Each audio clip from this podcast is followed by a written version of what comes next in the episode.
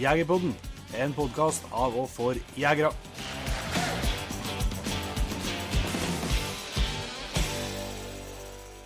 Hjertelig velkommen til sesong to av Jegerpodden. Yes, ja, yes, yes, energi yes. og bra. Ja, ja, ja. Riktig godt nyttår eh, til deg som hører på, og til deg, Jon Inge. Riktig godt nyttår, du. Da, Og godt nytt jaktår, som vi sier. Ja, det, det heter det heter. Ja, ja, ja. Det er veldig godt å være i gang igjen. Det, har, eh, Ja, det. det ble nesten lenger enn jeg trodde. eh, Juleferien det kjentes, uh, kjentes ikke så lenge når jeg så på, på kalenderen da, men nå må jeg si at jeg er virkelig glad for at vi er, er klart å spille inn her. Ja. Helt klart. Det, man kjenner man er litt uh, Man kjenner man er litt smårusten, men det tror jeg kommer seg fort, da. Ja. Men eh, nå er det jo en god stund siden vi har uh, prata på podkast, så vi skal bruke litt tid på det her først. Men uh, gjesten vi har med i dag, det er faktisk en kar som heter Knut Arne Gjems, som er nyverd uh, styreleder i, i Norges Jeger- og fiskeforbund. Ja. Så vi har grilla han litt om uh, hva, hva de holder på med, og hvorfor ikke hvorfor ikke vi får jakt i jula. Så det skal dere få høre. Det ble en veldig trivelig og lærerik prat, det. Det blir, en liten bil, eller noen minutter om ulv òg. Ja, det har vært litt, litt ulv, òg. det er jo sesong for det nå. Men uh, jeg tror vi eh, starter Inge, med å høre litt om uh, hvordan det har gått med, med jakta siden sist. Det har vært en del, del jakting. Ja, det, det var blitt litt i desember. Og Når han endelig ble ferdig med elgjakten, så, så fikk det andre hunder prøve seg litt òg. Så det, det ble det ble bra. Vi jakta nå den, den helga etter. Da var nå du her hele helga. Vi jakta Vi jakta um, på elg oppe i dalen der jeg bor. Stemmer? Du, du var, jeg måtte på arbeid om fredagen, men du var og prøvde deg, da? ja. Uten, alene? Ja. Det gikk jo strålende. ja, det gikk jo veldig bra i perioder, helt til jeg ble sabotert av, eh, av, av deg. Keep your friends closer, vet du, men så videre. Det, det var brutalt, ja. Nei, jeg var ute på den fredagen ja, og slapp eh, først Tinka på morgenen. Og, og hun eh, fant jo elg eh, som hun skjelte litt på i et uttak der, og som, som sprang i vei og, og kryssa Eller de, de lura, tror jeg, rett og slett på, på ei elv som var frosset på. Eh, For jeg ble ganske stressa når jeg så at de gikk rett imot der, det, for jeg visste ikke om det var frosset på, eller hvordan det så ut der. Og så så jeg jo på peilen at hun var midt ute på isen der, eller ute, på, ute i elva, så jeg, så jeg sprang ned dit. Og da tror jeg rett og slett at hun har kommet en bit bak elgene, eh, og så de har lura av der, da. For at de hadde gått noen seks-sju meter kanskje ut på isen. Og så så jeg på lissesnøen som lå på isen at de har rygga tilbake i sine egne spor, Mm. elgen. Og sikkert stukket tilbake igjen da før hun vant komme seg dit. Ja, Så hun tror jeg slett ble lura av nedpå der, så hun for og surra rundt der og prøvde å finne, finne ut av det, men jeg kobla av der, da. Mm. Eh, så skulle jeg ta en sving med Eiko på, på Eppedan, og slapp han, og han lette noe vel og lenge, og det begynte egentlig å bli litt eh, Begynte å nærme seg at jeg måtte begynne å snu og gå tilbake. Så eh, satt jeg i kraftlinjen og venta på han. Han var ute på en ganske bra runde, og så så at han var på tur imot meg etter at jeg skulle koble når han kom til meg her, da. Mm. Men da så jeg vel at han hadde, noe, hadde ganske tydelig peiling, så han kikka ikke på meg der, han bare passerte meg, og så sprang en liten bit i skogen nedom meg, og der hørte jeg det tok ut elg, da. Mm. Uh, Det starta ikke noe voldsomt inni skogen der, og eh, helt, på helt magisk vis så ble det dønn stålos hos 150 meter framfor der jeg satt. Så jeg trodde ikke mine egne øyne og ører når jeg satt og fulgte med det, for at jeg har jo mer som gått og elg sett elg som har sprunget, og det har liksom skulle klaffe så bra, det, det hadde jeg jo ikke trodd var mulig. Og det viste jo seg at det skulle ikke være mulig heller. For eh, det var jævla fint å gå dit og hadde en eh, Jeg kunne være i skjul liksom hele turen eh, mot et rotevelt som jeg så lå liksom rett imot losen der. Så jeg krøp på firefotene bort til rotveltet og, og satte meg liksom bakom furua som, som lå der da, og venta litt. For jeg var sikker på at når jeg setter huet framom rotveltet, så kom jeg til å se, se elgen, da, for da var jeg bare 30 meter fra losen. Ja. Men jeg tenkte at jeg skulle, det begynte jo å bli skumt, eller nærme seg å bli skumt, så jeg tenkte jeg skulle sitte i eh, og vente så losen fikk gå en stund til da, før jeg skulle prøve meg på å skjøte. da. Jeg sitter og koser meg og hører på losen og forguder alt som heter jakt og, og sånn. Men da er jo selvsagt en uh, fugling da, som sitter og følger med på trekkeren. da. For Jon Inge har jo selvsagt uh, trekkerbåndet mitt på telefonen sin, og, og satt jo og fulgte med, som var på jobb og skulle følge med, og, og så jo til sin store lykke at, uh, at her var los. Så jeg sitter 30 meter for losen. Så, så den klabben her, så hadde jeg jo sjølsagt ikke slått av vibrasjon på telefonen. så losen går så det synger i skogen, vet du, og så bare Jeg satt jo selv på kne, og da, så telefonen stramma imot låret. altså Det ble som en liten konsert nedi her, men om det var lyden om det var lyden av telefonen, eller om det var reaksjonen min som gjorde at det ble et voldsomt støkk der da det Det vet ikke jeg. Men jeg tar telefonen og hører deg og greiene, og så Å, ser du los av bena? så men jeg skjønte jo etterpå, for at jeg, du, jeg hadde jo Du skjønte vel at jeg var i ferd med å gå fra deg med en elg i høst, så at du, du tør ikke å Du tør ikke å la det gå lenger. Nei, nei, nei. Det, jeg vet jo, jeg vet jo hvor hvor man får høre hvis man eh, Hvis, eh, hvis uh, undertegnede skulle ha en dårligere høst enn det. ja, det har, vært, det, har ikke, det har nesten ikke vært bra, vet du. Så, men, så det var nå litt Det var litt stang ut, og det ble noe los godt utpå kveldinga her, da, men det måtte nå bare få gå. Det var nå sikkert ei gammel ku som ikke jeg skal skutte likevel, altså. Ja da. Men, det er mye av gamle kyr på slutten av sesongen. Det var stort spår, i hvert fall. Ja. Nei, jeg tror det var en okse. ja, jeg vil tro det, tror jeg. Jeg, jeg har sett en okse der tidligere. Så. Nettopp. nettopp. Nei, altså, Men det gikk noe likere på lørdagen den helga? Lørdagen gikk bra. Lørdagen gikk bra, vet du. Da ja, var, var vi mange som jaktet. Vi var fire. Ja. ja, ja. Fire stykk, og vi var tre som slapp uh, Tre som slapp uh, hver vår hund, ja.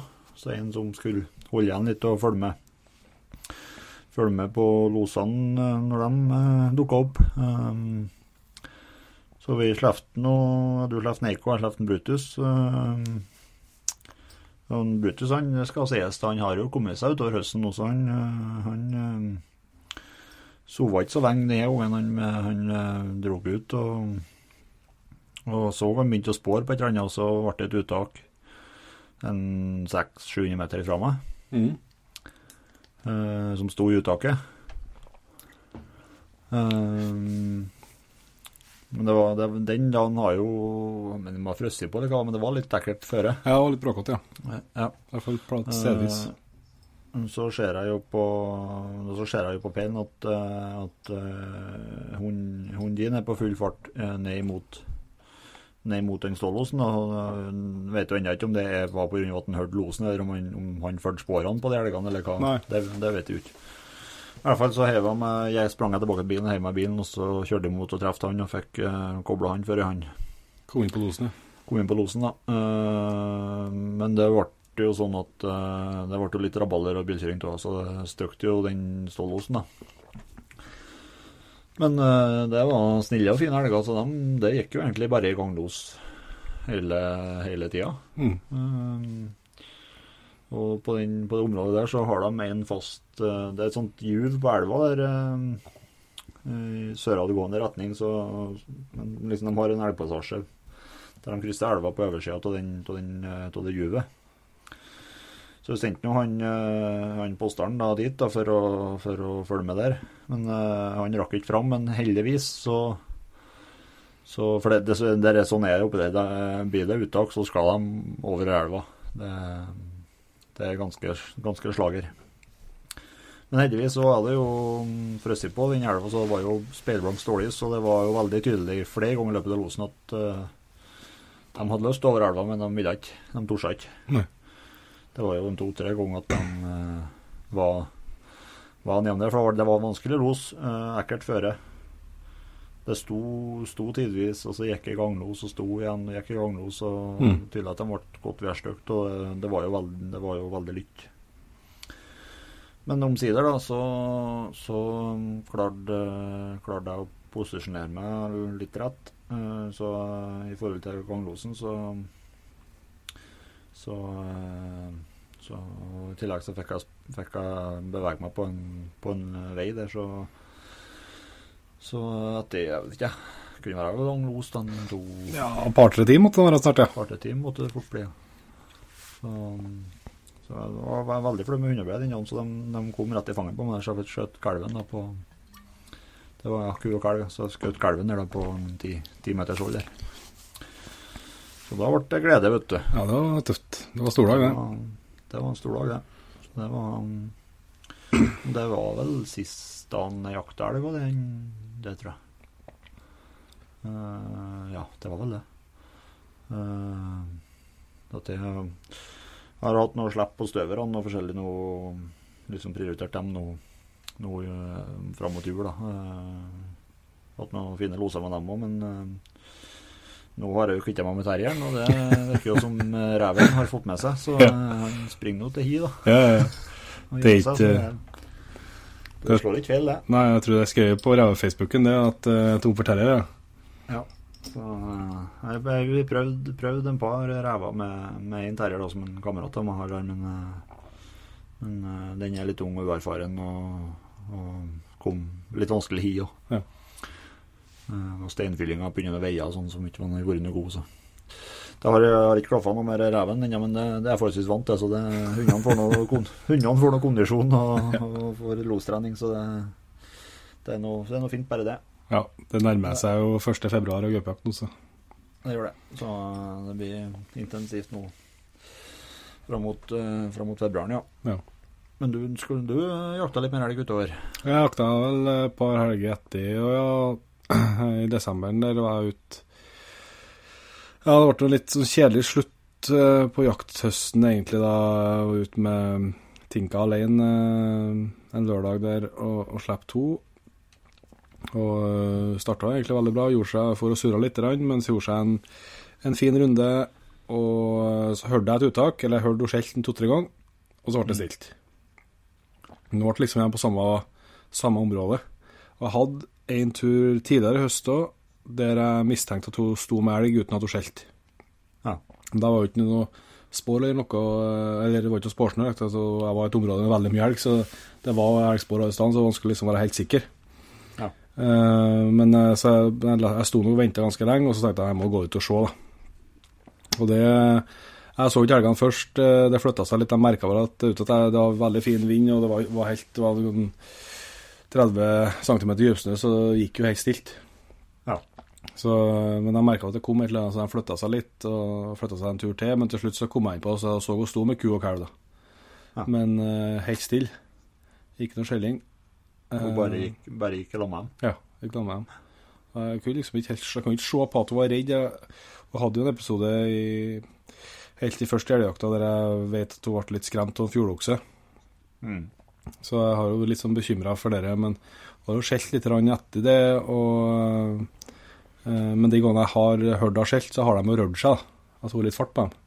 Ja, ja. Eh, så litt sånn betenkt på det, da, hva jeg skal finne på. Men jeg har nå prata med en del erfarne hundefolk allerede, og, og skal prate med flere, så vi får, får vel noen gode tips og råd. Så får vi se om det Det er klart hun er ung, da, bare året, så det kan jo være en helt annen hund når det vi slipper igjen til høsten. Ja, ja. Men uh, selvsagt vært utrolig mye artigere om hun hadde skjelt litt der, for det jeg fått, hadde jeg fått velt for det. Men uh, så om det var rett eller ikke, da, det kan du sikkert få forskjellige svar på. Om jeg skulle ha skutt kalven uh, eller noe rett av meg og, og ikke gjøre det når du ikke har skjelt. Det, Ja. det skal ikke jeg si hva som var rett og galt, men det føltes ikke rett i hvert fall å, å ta den da når, når du ikke har skjelt, i, i frykt for at det kunne gi belønning på en, på, på en oppførsel som jeg ikke, ikke ønsker. Nei, det er vanskelig gjøre, men eh, det, du, du er sikkert ikke førstingen som har opplevd det der, så det, det Nei ja. går helt sikkert å finne, finne noe svar på det. Ja, og det er jo kommet mye fint nå, ser du. det er jo par både i Norge og Sverige muligheter for å, for å vege å, å slippe på, på elg i liksom, for å kunne være i lag med hund og, og støtte opp og prøve å få i gang dem på det viset. Og Ja, har jeg fått tips om uh, muligheter for å, at jeg kan, uh, enten med stor står med elg eller Eiko elg, at jeg kan slippe inn på i lag med en annen hund. og Mm. Sånn og hvis det ikke, ikke Men hun skal få noen sjanser til, til, å, til å tenke ut det sjøl før jeg treffer de tiltakene der. Men det er jo langt fram til 21. august nå. Ja, ja. Nei, men det sånn som det ligger an i, i Trøndelag nå, så går det jo an å trene trene elghunder nå. Det er jo en svart svartvinter med tanke på, på sporsnø og sånt. Det er jo ja, store deler av Trøndelag. Det har sikkert vært her oppe ligger noen 20 cm med snø, men uh, den regner nå bort i løpet av hvis uh, langtidsvarselet stemmer. Ja. Så det, det har jo ført til at pga. at det er så lite snø, og jeg vet ikke om det, men jeg mistenker at det er det, så har jo faktisk eh, Elgenklubben i Nord-Trøndelag har jo kjørt på med jaktprøver i januar òg. Mhm. Så jeg har faktisk meldt på om Brutus da, til en, eh, til en jaktprøve i løpet av januar. da. Ja. Eh, Så jeg har fått utdelt dommer. og Vet ikke helt når det blir å gå den, om det, blir i helga eller om det blir neste helg. Det, får nå se. Men Mm. eh, hadde, hadde egentlig ikke tenkt å stille, stille i år, men uh, syns han har prestert såpass bra på slutten. Og jeg slapp den faktisk uh, for lille, lille julaften. nå. Og slapp den bare sette på en peil. Når jeg slapp den ut om morgenen, så fikk han bare springe, springe løs hjemme på gården. Og det gikk ikke lange tida, så han funnet elg og, og sto med den i uttaket i en halvannen time før jeg var inne på Støkka en tur. og flytta seg og nytt gjentak og støkk en tur til. Så han holdt på med den elgen i ja, fem-seks timer, tror jeg. Ja, Tøft. Mens jeg drev og begynte å gjøre og vaske og støvsuge. og- Ja, ja, ja. Ja, du er huslig, vet du. Du er huslig. Ja, ja. Men du hadde vel en ganske bra jakttur eh, på et rådyr, og her har jeg sett, sett bilder av i sosiale medier. Yes. Det, ble, det, var, det var artig. Det var det. Vi var jo en kameratgjeng, da. eh, på seks stykker som, uh, som uh, for ut Vi fikk var heldige og ble trukket ut. Det fikk ei uke med jakt på Vega. Ja. Det er jo et Det er vel kjent for å være et rådyr eldorado, og det kan jeg nå skrive under på at det er det. Så det, det var noe mengde med rådyr oppe her. Ja. Det var det. Um, så vi Vi eh, hadde kvote på, på ti dyr, da. Um, så er det jo sånn på der at du har i utgangspunktet ti kort, men på hvert kortet så kan du skjøte to kje. Ja. Og vi skjøt ganske mye, så um, og, eh, og hun gjorde Jeg var veldig spent på hvordan hun skal det. Fattern har jo en Basset Fov eh, som, som er, er bra på rådyr. Og, men hun er vant til å jage rådyr hjemme her. Ja. Eh, og det her kryr ikke akkurat rådyr. Så det er jo, hun finner jo ett eller to eller tre dyr, og så jager hun på dem. Det er liksom ikke noe problem med. Nei. I forhold til på det, da. Der får de noe tap, så står det jo et rådyr på sida av. Men eh, det gikk overraskende bra med henne, så Ja. det gjorde det. Eh, Problemet var at vi hadde egentlig bare hun som var, som var noenlunde bra. da. Så hun ble rimelig utkjørt og sliten på slutten. Men det var jo korte dager òg. Det lysna ut før i nitida, og er mørkt igjen i tre tretida, så det ble korte dager, så hun fikk jo hvila, hvila bra. da. Ja. Men det ble en bra, ble en bra haug med, med rådyr. Ja. Det var noe annet enn å jakte hjemme her. Det, det var det virkelig. Og spesielt terreng. Og de tura jo så besatt, vet du. Ja. Um, så det ble litt annet enn å jakte hjemme, ja. Jeg forsto det. jeg fikk første rapportene at dere hadde postert ut litt hvitt, ja. Yes. Det var Det ble litt eh, forandring, det. ja. Postert ut liksom en kil en kilometer, halvannen kilometer unna der vi slapp hund. Og rådyrene kom aldri fram, for de tura nå fire runder inni der. Så, så det ble litt forandring, det. ja. Men eh, det vi skjønte det fort, da. Så, så, det ble, eh, så ble vi kjent med drevene og greier etter hvert, så det ble eh, Det var artig. Men eh, behovet for en drilling eh, har jo vært stor før. Men eh, nå Nå er det virkelig behov for en Mm. drilling. Det, Nå brenner det. jo, det er jo ikke noen sånn avstand å gå fra vei der, så vi valgte jo mye å ta med oss både hagl og riffel Ja. på post. Og, og For det ja, I hvert fall jeg syns det er mye artigere å skjøte dem med hagl på når du får dem så nært at du kan skjøte dem med hagl, og ikke minst så blir de jo mye finere. Mm. han Slaktene. Um, og vi mista jo mye rådyr, eh, både jeg og flere, på at, eh, på at vi sitter med hagla på post, og så tror du at når du ser rådyrene, tror de her kommer på hagla, og så gjør de ikke det, og så skal du i siste sekund prøve å bytte våpen. Og Det får de jo med seg. Ja, ja, Så, um, Det er mest sannsynlig på det, ja. Ja, men eh, en, dri- en god drilling får du nesten kaste etter seg, så det er jo ikke noe Ja, ja, nei, det er billig, vet du. Faen, det er billig. Og man vet jo at det finnes jo mye fine brukte drillinger på, på Finn, men uh, nå har jeg nå bestemt meg for at jeg skal ikke ha det, da. det er jo et merke som heter Blazer, som har en fin en, så uh, Det er jo så å si gratis. Ja, den er gratis, ja. Nei, det er jo helt vilt, de prisene. Men, eh, men jeg tenker sånn, det jeg tenker med drilling, det er det at eh, når jakt, elgjakta er ferdig, altså november, slutten på november, og ut eh, mars, altså eh, fire måneder, Mm. så er den børsa du kan bruke hele tida. Mm. Altså man bruker den mer enn man bruker rifla. Mm. Ja, et godt poeng. Både rådyr og gaup og jerv og Ja, og fugl og du kan bruke til alt. Ja, så, eh, så det skal bli en sånn. Ja. Må bare spare penger først. Ja, det er noe med det. Eller selge noe, eller Har jo har jo har jo nyre for mye, da, vet du. Ja, ja, ja. Det er jo selvsagt å gå på, gå på dem. Det kan være greit da, senere kommer vi skal ha kikkert, da. Ja, ja, sånn. Nei, jeg må spørs om jeg må duge den litt. Rann. Så det, du, det, vi kan jo nesten ikke ha en uh, nyårsinnspilling uten å innom nyttårsforsett, men da skjønner jeg at, uh, at uh, drilling er ikke det nytteforsettene, da. Ja, det er å spare penger Ja, ja, ja. til, til en er ja. Så det er ikke noe, kal- er noe kaloriunderskudd eller uh, lengre foter eller noe sånt som er Nei, jeg tror nå skal begynne å springe etter reven nå i januar og gaupa i februar, og så tror jeg det, tror jeg, det tror jeg ordner seg. Det gjør seg sjøl. Ja. Ja, det høres bra ut. Du, har du noe forsett? Nei, jeg kan ikke si at jeg har så mye forsett. eh, Det er jo Nei, jeg vet Du har ikke. vibrasjon på telefon. Ja, det skal sette, slå, det skal, det skal slå over mai. Blokker, blokker meg. ja, blokker deg. Nei, jeg har ikke så Det som er artig, å jeg håper at uh, noen Jeg tror ikke jeg nødvendigvis lytterne jeger på den, har så fortsetter men det kan hende at jeg kom på en noe eh, det, vi, Siste episoden så hadde vi jo eh, vi hadde før jul, så hadde vi jo en liten rant på, på hvordan enkelte ordlegger seg, velger å ordlegge seg i sosiale medier. Jegere imellom. Vi hadde litt utblåsning der. Ja, eh, og det var tydelig at eh, det var flere som har bitt seg merke i eh, den problematikken, for vi fikk veldig veldig mye tilbakemeldinger på at det var bra at vi tok opp. Ja. Så jeg håper i hvert fall at noen har det som nyforsett, da.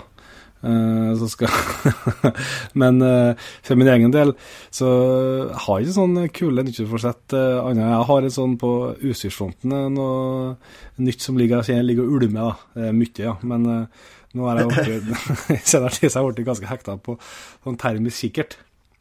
Ja. Det ser jeg at jeg må ha. Ja. Og det eh, vet ikke helt hva jeg skal ha det til, men eh, jeg skulle gjerne hatt det. Så det er veldig kult å dra fram på morgensamlinga. Sånn at, utrolig tøft, vet du. Og jeg ser for meg etter hvert ser jeg meg mye bruksområder sånn. Ja, for eksempel du skal, at du skal komme over en topp og liksom se utover en dal, så liksom bare se for bare sveip over og se Ja, der er noe, ja, da går vi dit. virker utrolig Så det er jeg er nysgjerrig på. Altså, det må lukte litt, lukte litt på det. Men uh, ja. vurdere nyrene, kanskje. da. Det er vel, sånn, det er, vel der det ender opp. ja, jeg vet ikke hva jeg Jeg tror kanskje ikke nyrene våre kan sies å være fint brukt heller. Eh, Ja, kanskje liker enn levra. Men eh, jeg tror vi eh, har vært gjennom litt uh, statusoppdatering her på uh, siden sist, Jon Inge. Så må vi nesten slippe til en eh, Knut Arne hjem, og høre litt hva, hva hans tanker om eh, den nye jobben hans i, i, som stiller i Norges Jeger og Fiske. Ja, det gjør vi. Da har jeg gleden av å ønske Knut Arne Gjems hjertelig velkommen til Jegerpodden. Tusen takk. Det er jo fint at vi kan få med den, eh, rett og slett den nyvalgte lederen i, i Norges Jeger- og fiskeforbund. Ja, det er, eh, var trivelig å få være med det òg. Veldig bra å ha en eh, kanal som presenterer jakta på en fin måte, på, på mange sider. Jo, takk for det. Og må kanskje starte med å, starte med å gratulere deg med, med, med stillingen du har fått. Jo, takk for det. Det var spennende utfordring. Det har jeg jobba med. Vært, eh, bestemte meg jo eh, for noen år siden, da, for at eh, det var mange ting som jeg satt og, som jeger og fisker og følte at jeg ønsket å gjøre noe med. Men mm. da var det liksom å løfte det fra kjøkkenbordet og prøve å ta tak i det politisk. sånn kunne få endring på ting. Og da, da valgte de å, å, gå inn og prøve å påvirke sjøl med å ta et verv. da. Så, eh, og nå ble det den første lederen i Norges Jeger- og Fiskerforbund for Hedmark på over 100 år siden. Så det, det var jo en spennende utfordring å ta tak i det. Men du har, du har sittet som uh, fylkesleder i Hedmark uh, ganske lenge òg? Ja da, jeg har sittet i vel en tre perioder der jeg tror det, jeg lurer på om det er ni år. Jeg har vært, vært leder her nå, altså jeg har holdt på noen år, ja. Mm. Da, da, kan jo, da, da kan jo systemene godt? Ja da, en begynner å kjenne folka og, og uh, politikere og alle sammen. Så, uh, og kjenne organisasjonen, så jeg liksom ser ting som jeg ønsker å ta tak i da, for å prøve å gjøre ting bedre. Så jeg gleder meg veldig til å ta fatt nå, da. Mm. Ja. Jeg skal komme litt tilbake til dere, Knut Arne, uh, for det er interessant, tror jeg. Men du kan ikke starte og fortelle litt mer om deg, om deg sjøl? både hvordan litt oppvekst og hvor du er fra, og, og din start på jaktlivet? Jeg skal gjøre.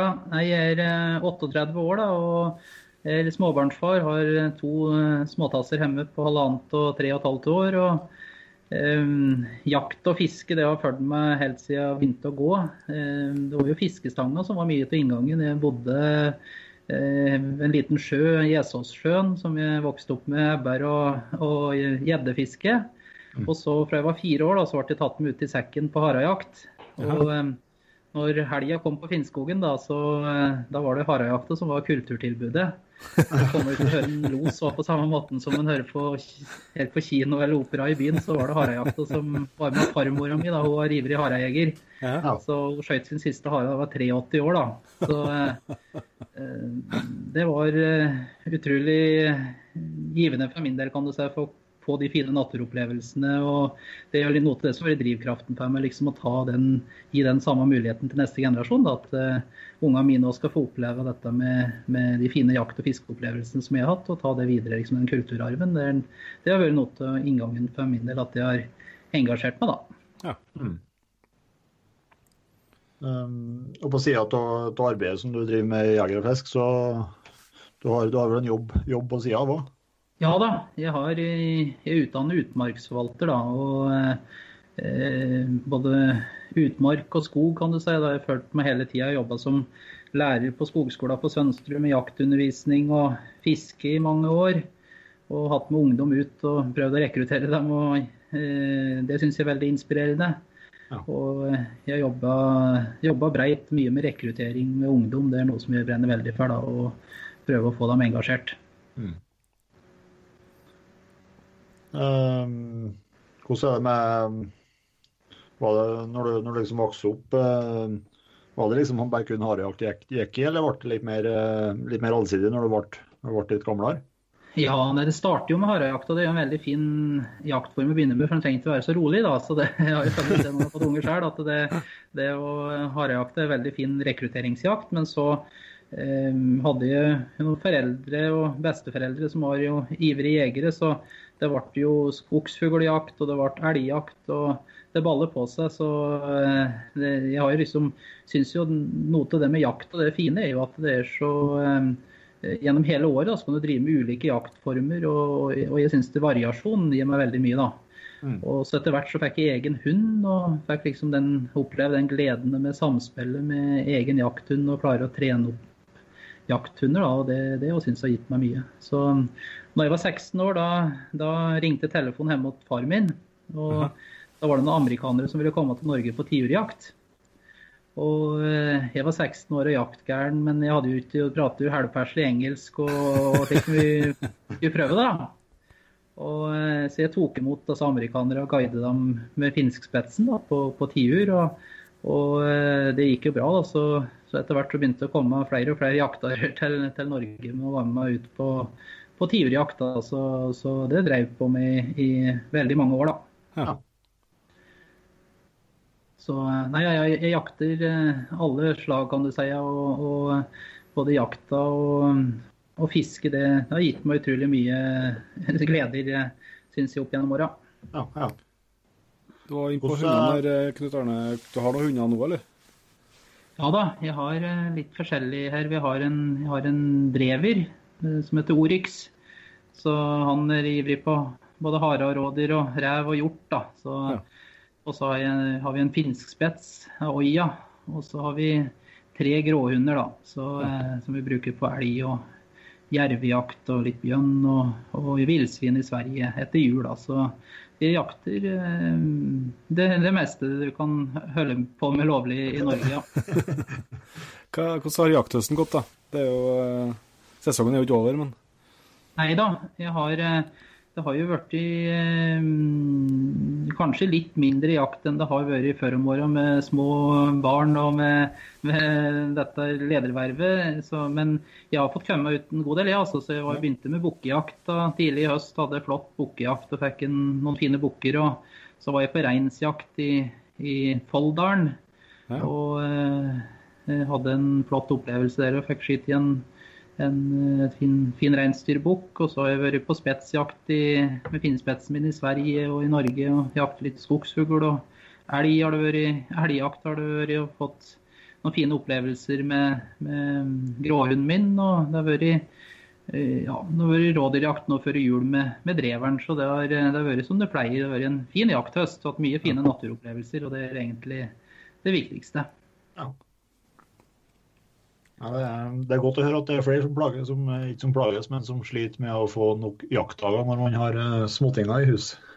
Ja da, det er eh, slik, slik det er det. Det blir det er ulike epoker i livet som må, Ja. må ta med seg det. så og Nå begynner de etter hvert å bli litt større, så da kan de ta dem med seg ut. Så det, det, det gleder jeg meg også til. da. Mm. lurer på om jeg skal prøve å ta med, tatt med en fireåring på harejakt. Jeg har hatt med på elgjakt noen turer. og det, det er ikke bestandig like enkelt å, ha, å være stille når du skal drive og smyge inn på stålos på elg eh, over, over en, kanskje en, en liten time. Det, Nei, det er helt riktig. så Harejakt er en genial slik eh, opplæringsjakt. Det, Ja. Haren den kan komme gang på gang vet du, og grille pølser. og Det sosiale er det viktigste kanskje med den jaktformen der, ja. ja. det høres bra ut. Ja, det har blitt litt, uh, litt mer kjent, i hvert fall. Jeg tenkte vi kunne starte eh, med å snakke litt mer om, eh, om eh, Norges Jeger- og fiskeforbund. Da. Eh, Det er jo sånn en organisasjon selvsagt, som er kjent for, for alle som hører på Jegerpodden. Men jeg tror ikke at eh, jeg og, og mange med meg har liksom det, det hele og fulle bildet av eh, av hva, hva organisasjonen driver med. Det er klart vi, Jeg jo sånn forbinder liksom med, med et blad som kommer i posten som jeg leser gjennom, og så og noen skytterbaner, liksom. Men jeg vet jo at det, det er mye mer enn det. Kan ikke fortelle litt om organisasjonen, Knut Arne? Jo, det skal jeg gjøre. Eh, Norges Jeger- og fiskeforbund er, en, det er en stor organisasjon og mangehodet. Man sier det slik, det er mange interessefelter. og eh, Vi er jo snart 150 år. da, I 2021 da er Norges Jeger- og Fiskerforbund eh, 150 år. Ja. Ble stiftet i eh, 1871, samme året som rådyret kom til Hedmark. Sverige. Så det begynner å bli noen år. Og eh, vi eh, holder jo på da med å ivareta jegeren og fiskerens sak, og det er veldig mange ting som ikke synes uh, der ute i, i, i bladet, liksom. F.eks. det med våpen. Det kommer jo mange eh, å forlate for oss jegere å bruke lyddemper, f.eks. vet vi i Norge at det er bra for, viktig for hørselen vår og, veldig fint å bruke en lyddemper. Men eh, i, vi får jo krav, internasjonale krav som kan forby det, liksom. Så da er det viktig at vi har noen som kan ivareta jegeren i så måte. Vi har også mye med ved fiskesida, utbygging av vassdrag, med ivareta eh, fiskeartene våre. Så eh, tenker miljøvern, det er veldig viktig for oss. Vi har mye skyting. Vi arrangerer mange norgesmesterskap i skyting, både med hagle og rifle. Ja. Så vi har eh, storviltprøven. Er vi jo med å påvirke hvordan, den, eh, hvordan det fungerer. Og jegerprøven, vi utdanner jo veldig mye folk og har masse kurs kompetanse knytta både til hund, bruk av hund og med skyting og eh, forvaltning. Både med jakt- og fiskeforvaltning. Ivareta fiskevassdrag med kultivering og viltsteder for viltet. Vi har folk som jobber politisk inn mot Stortinget hver dag og ivaretar jegeren og fiskerens sak der. Og eh, det er eh, Når du kommer litt inn, inn i organisasjonen, så, eh, så skjønner du det at det er utrolig eh, viktig at vi har en sterk jeger- og fiskerorganisasjon som ivaretar vår sak. Så det er veldig mange saker som det blir jobbet med hver dag, som vi har folk til å sette på, da, som ivaretar våre interesser. Og Hadde vi ikke hatt en sterk jeger- og fiskerorganisasjon, så hadde ikke eh, muligheten for oss jegere og fiskere vært så enkel for å drive med utøvelsen. da. Nei. Både med jakttider f.eks. Og eh, ja, det er masse ting å, å ta tak i hele tida. Så eh, det er, er noen viktig høringsinstans i mange, i mange saker òg? Ja, det er det. Ja. Så eh, absolutt. Og det syns jeg er veldig viktig. Og at på et vis vi kommer også ned på grasrota. Når du sitter som leder i Norges jeger- og fiskeforbund, så, så, er det viktig at en avstand ned til det enkelte medlem blir kortest mulig. At eh, en vanlig medlem skal, og lokalforening skal kunne ta tak i vi skal kunne ta tak i saker sammen med dem. da. Så, mm. Og hjelpe dem når det trengs. Det det vi skal være der. Hva øh, Som jeg nevnte nå, så er jo du du er jo ny, nyvalgt styreleder nå, og så er det jo ansatt en ny en som, som generalsekretær. og Det er nå litt kort tid siden, men jeg regner med du har noen visjoner om hva, hva som, om dere har noen planer framover? Ja, absolutt. Vi har jo nå hatt et landsmøte tilbake, så vi har jo hvert tredje år så har vi landsmøte i Norges Jeger- og Fiskerforbund. Og, og, da er det en del saker vi skal ta tak i der. Og, og, så blir det viktig for oss nå å legge en strategi, for du, du kan liksom ikke gjøre alt på en gang. Men jeg tror det er veldig viktig å bestemme seg for en kurs. da, Og en viktig ting som jeg brenner veldig for, det er på et vis å eh, få en forståelse i samfunnet vårt for hvorfor vi jakter og fisker. Ja. At, um, vi er veldig heldige, vi som bor i Norge. Da. Det er jo en 6-7-80 av Norges befolkning har tiltro til at vi utøver jakt på en god måte. Mm. Men det å, vi ser jo det med barn og unge i dag, at det er mange som fjerner seg mer og mer fra naturen. og eh, jeg tror det er veldig viktig for oss å sette inn innsats og komme inn på barnehager og på barneskoler og slike ting og fortelle om hvorfor vi jakter. og, og eh, her i høst så hadde jeg med meg ungdomsskoleklasse i, nede i Solør. og tok dem med ut. og Vi flådde og parterte en elg, og vi lagde til mat og elgen i, i wokpanna på bålet. Og de fikk smake av det der. Og det um, gjorde nok inntrykk på mange av ungdommene. De var som tente lys. Og jeg tror at det er vi som er jegerambassadører, har en veldig stor um, oppgave der. da, Å bringe den kulturarven vår videre og forståelsen i samfunnet for vi, hvorfor vi jakter og fisker. Så noe av de tankene jeg har framover, er å prøve å komme ut mer på, i barnehager og på skoler og, og, gjøre en skikkelig jobb mot skoleverket. Så, for Det tror jeg er veldig viktig for framtida for at vi skal kunne få holde på med dette som vi er så glad i. Mm. Det, det, høres ut som vi er trygge hender. Ja, ja, det skal jeg gjøre mitt beste i hvert fall.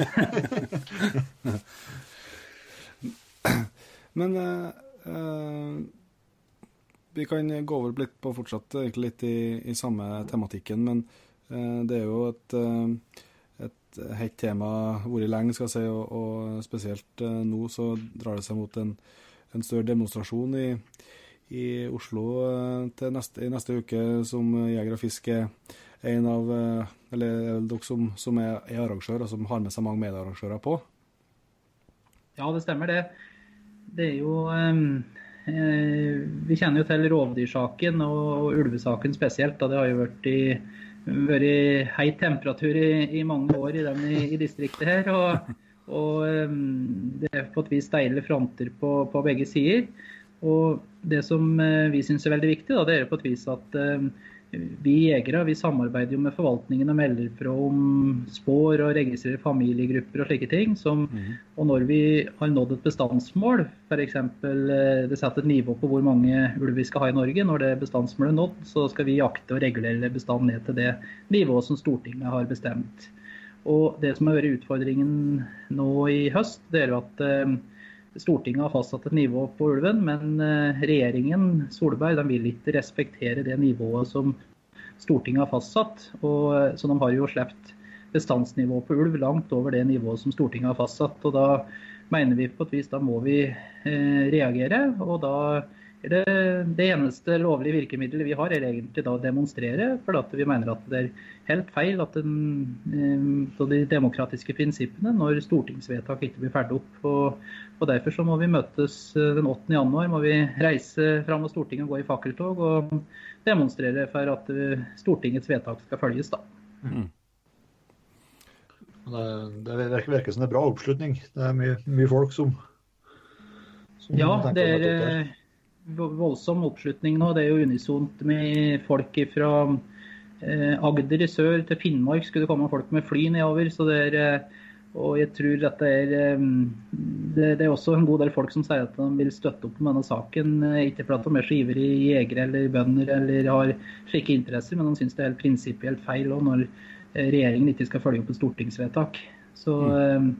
Eh, denne saken favner nok litt bredere enn som så, enn eh, bare ulven isolert sett. Men for oss som er jegere da, og opptatt av laushundjakta, som er en viktig 400 år lang kulturtradisjon vi har i Norge, så er det klart at det er veldig viktig at vi får eh, ulvebestanden ned, ned på et nivå som vi, så vi kan utøve jakta vår på den måten som vi mener er, er, er, er riktig. da. Mm. Ja, for Det er jo en sak som du har engasjert deg i i lang tid, Arne?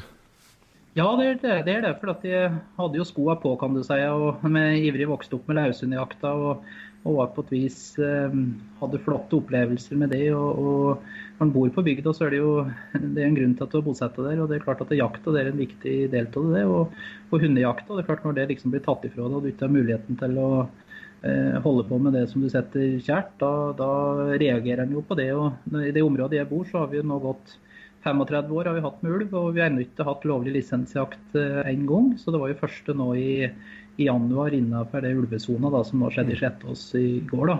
Og, eh, så det har på et vis vært en lang vei fram imot å komme til en forvaltning innenfor ulvesona. Så vi er jo vi er jo ikke i mål, men vi, vi har i hvert fall eh, sett trøkk på saken og, og eh, jobba knallhardt for det. Så jeg har brukt enormt med timer og årsverk på denne saken med dugnad for å prøve å få gjort noe med det. Og det er jo ikke fordi at jeg hater ulv, men det, det, det er som jeg sier at jeg jakter også elg. Og det jakter, jeg hater ikke elg fordi vi jakter elg, men det er klart at det må forvaltes og eh, reguleres viltstammer. Og det gjelder også ulven. da. Mm. Nå, blir jeg, nå, blir jeg, veldig politisk her, men, men er, hvordan, er, hvordan, er, det mulig at en regjering kan overstyre Stortinget sånn som de, sånn som de gjør nå? Når, når, liksom, når Stortinget har, har, fastslått et vedtak med, med antall ynglinger og greier. Det, det, virker jo ikke som det, som det liksom har noe mye betydning i saken her. Når, eh, når regjeringa bare kan i gåsehudene gjøre som de vil. Ja. Ja, nei, Det er derfor vi reagerer så sterkt. For vi, vi, mener jo at den eh, Vi vet jo at ulvesaken har vært i Og det ble jo et eh, flertallsvedtak i Stortinget at det skulle være på et nivå på fire til seks ynglinger. da. Og, mm. og, nå ligger de jo over det vedtatte bestandsmålet. Det var ti og en halv yngling i fjor, og så ble det tatt ut to revir i fjor. Og så eh, har det nå blitt tatt ut eh, Slettåsparet, da, eller Slettåsblokken i tillegg. Så allikevel så er det da 7,5 yngling, pluss at det har kommet til kull nå i sommer. da. Mm. Og eh, nivået skal være på 4 6. Vi ligger jo godt over det bestandsmålet som Stortinget har fastsatt. Og eh, jeg mener at på et vis dette jussen den ble tydeliggjort i fjor, så det er ikke jussen som setter en stopper. Det er mulig å åpne for forvaltning innenfor ulvesona, som Stortinget har sagt, men dette er ren politikk.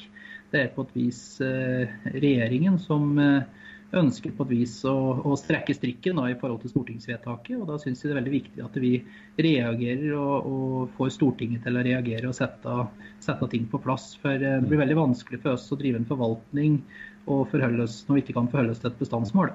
Mm. Ja, for det, på et vis, eh, det, det, det bestandsmålet og det rovdyrforliket som var på mitt, det, det som var kompromisset. Det var det. og kompromiss på et vis Det er mange som er uenig i det kompromisset òg, ja, men på et vis hvis kompromisset blir fulgt, da, først, har folk en tillit til systemet. Og det mm. syns jeg er utrolig viktig at folk har tillit til systemet. Vi skal registrere spor og, og bidra, vi jegere. Men da, når bestandsmålet er overskredet, da skal bestanden reguleres. Er det som er gulrota igjen. at da skal forvaltningen eh, tre i kraft, og det skal jaktes ned på bestandsmålet. Og Når det ikke skjer, da da mister folk litt eh, respekt for systemet, og derfor må vi demonstrere, for det er ikke slik det skal være. Så, så, så, på andre rovdyr så, Eh, Så nå trør man jo på dårlig is her, men så, fungerer det jo på et vis. For at eh, sånn som i regionene når det blir tildelt kvote på gaupe og, og jerv og greier, så, så i hvert fall i distriktene her, så når det så er det jo sånn når det, når det liksom er dokumentert eh, flere familieynglinger enn hva som er, hva som er, er målet, så, så øker jo kvotene.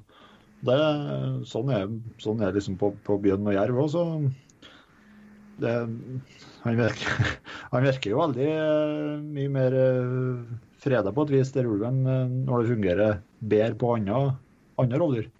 Ja da, det er jo slik systemet skal fungere som du skisserer der. Men det, med ulven så er det så sterke følelser, og det har blitt på et vis en eh, veldig mye politikk rundt dyret. Så jeg syns det er veldig viktig egentlig at vi får en forvaltning nå. Så jeg tror at debatten ville roa seg mye, om bestandsmålet hadde blitt- fulgt, da kan du si. Da tror jeg på et vis da hadde mm, temperaturen gått en god del ned. Men det er klart at når det blir eh, nye omkamper gang på gang, da, da blir temperaturen bare verre og verre. Og det er klart det er mange som har store utfordringer med, med ulven i sine områder. Og det er klart at det eh, Jeg skjønner at folk er frustrerte og oppgitt i, i saken. Og jeg tror det kommer veldig mange til å møte opp på demonstrasjon nå den 8. januar. Ja, For det er blitt et voldsomt symbol, eh, ulven, ja. På, eh, på, på, noe, på noe som virker som å være større enn ulven, på et vis. På, på begge sider av, eh, av debatten. Absolutt, det har blitt veldig sterke mm, følelser rundt den ulven. Og jeg, jeg tror at å få normalisert det på et vis og få en forvaltning, det er jo det vi er ute etter, at ting skal gå seg til. Og, men da må regjeringen sjøl følge Stortingets vedtatte bestandsmål. Det er liksom en, eh, en av grunnpilarene, da. Men det er ikke noe, er ikke noe juss som slår inn der? Eh, Noen noe lover og forskrifter som, som liksom kan fastsette at regjeringa må eller skal følge? Ja, det Stortinget har jo gjort et flertallsvedtak på, på bestandsmålet. og Samtidig så er det en naturmangfoldslov, da, den eh, 18b og 18c i den, som eh, styrer litt grann med hva som skal til for å åpne for jakt eh, på ulv. da, og det er jo den eh, regjeringen eh, bruker, da, at de sier at i Slettåsreviret der har mm, det vært så konflikt over så mange år, så at den flokken kan tas ut. Mens i Mangen og Hobøl-reviret så mener de at eh, den naturmangfoldsloven ikke kravene til den ikke er oppfylt. det, eh, Så det er jo det på et vis som blir brukt som eh, politisk argumentasjon. da, men når en har sett på Mangen-reviret f.eks., hvordan de har blitt fulgt med GPS også siste året, og, og atferden deres er ikke veldig ulik fra Slettåsflokken, så jeg, jeg føler egentlig at det her er det snakk om politikk mer enn det er snakk om juss. Ja, så er det jo en måte på De har jo vært litt uh, litt nært bebyggelse eh, oppe i Slettås, det forstår jeg. Men uh, det er jo en måte på hvor mye konflikt man kan komme opp i nedover, uh, nedover Hedmark nå. For det er jo ikke, det er jo ikke særlig mye beitedyr igjen på, på marka. Så det er en måte på hvor mye konfliktnivå det kan, kan nå opp i. Det er klart at her inne i den såkalte ulvesona, så er det jo de fleste som hadde beitedyr, har jo gitt seg med det, så da blir det ikke mye tap. Det er, det er sikkert. Og, Ja, da, ville, vil, da vil man jo ikke få den konflikt, altså den, den, eh, så mye konflikter som, som f.eks. oppe i Nord-Østerdalen i sommer. Nei, det, nei, det er sant. Men samtidig så ser vi også eh, Naturmangfoldsloven skal også legge vekt på jakthunder. og Ja. Vi vet jo at det påvirker jakthunder og, og også elg. Skal de, elgbestand skal det også legges vekt på. og De Mm. skriver um, regjeringen at det ikke påvirker, at ulven ikke påvirker elgbestand. og Det vet vi gjennom eh, Evenstad-forskning bl.a. at de tar jo 120-140 elg i året et ulvepar. De følger gråfjellparet med GPS-sender et år. så det, vi vet jo at de, en del av den politiske argumentasjonen den holder jo heller ikke mål. Så det er jo viktig at vi, vår organisasjon eh, opplyser med faktabasert kunnskap, og at vi på et vis eh, jobber for at demokratiske vedtak i Norge skal følges opp. da. Eh, Vi har jo hatt med en par gjester her som, som, som virkelig har underskrevet at det er at det, det er ikke noe elg, elg i områdene sine nå som det var, som det var før i tida. Nei, er vi som har skoa på. Vi ser jo at det er, det er utfordring med, med elgbestanden og ulv. Og det er klart ulven den må ha mat, så det er jo ikke ulven det er noe feil med, men det er slik er det bare i naturen. Og det er klart de, eh, og Det er jo derfor vi jobber med å forvalte ulven. da, Når det har gått 35 år eh, i disse områdene her uten noe forvaltning. Så det er på høy tid at vi kommer i gang eh, og får regulert den ned på det nivået som det bør være. da. Mm. Skal det blir vi spennende, så spennende å se hvor mange som, som både kan møte opp, og, og hva som blir. Det er vel en spennende Det var jo en bra jaktstart, så jeg, i, i, i går. Og øh, det er jo et voldsomt sirkus da, med, med folk fra Sverige som skal dit og ødelegge jakta, og politi og media, og det er jo et Det er ikke helt som å ferde og være to-tre stykker på, på, på revjakt og, og slippe en hund og være på en los. Det er litt, det er litt mer sirkus rundt det. Ja da, det, det er eh, dessverre det, må jeg si. og det, det er jo på et vis, Vi håper jo at dette skal normalisere seg litt etter hvert. At eh, det skal bli, eh, forvaltningen til ulv skal bli litt mer lik som å jakte ræv, for å si det slik, Men det, det er jo nok en bit før vi er der. og det er klart at det gir sterke, viser sterke følelser, denne, denne ulvejakta. og Vi syns jegere har vært utrolig flinke på å opptre på en ryddig og fin måte. For det, det er jo veldig viktig at en ikke lar seg provosere. Ja. For det er jo det aksjonisten òg ønsker, at en, en bevæpnet jeger truet aksjonist er det beste en kan oppnå. og Det, det må vi for all del unngå. for det er jo det er jo, Vi utfører jo et oppdrag, et samfunnsoppdrag som, med å forvalte en rovdyrbestand som Stortinget har fastsatt et nivå som skal være på. Så, mm. så vi må bare oppføre oss, vi jegere. Og, og, det føler jeg at jegerstanden i Norge har gjort på en utmerket måte de gangene vi har sluppet til da, og, og, mm. og, fått forvalte ulven. Enig. Så må det jo sies at det er jo det er jo en, det er jo en prestasjon. og Nå vet jeg ikke hvor mange som var på jakt i, på jakt i går, men det var noen 130 stykker som meldte seg på. Saga, men det er jo, det er jo uh, litt av en gjeng med jegere som skal samle og få organisert og sette opp på post og, og få det til å klaffe. Og så, og så går det så bra som det gikk i, i går. Det, det, det, er jo bra i disse tider, da. At, at alt går helt etter boka.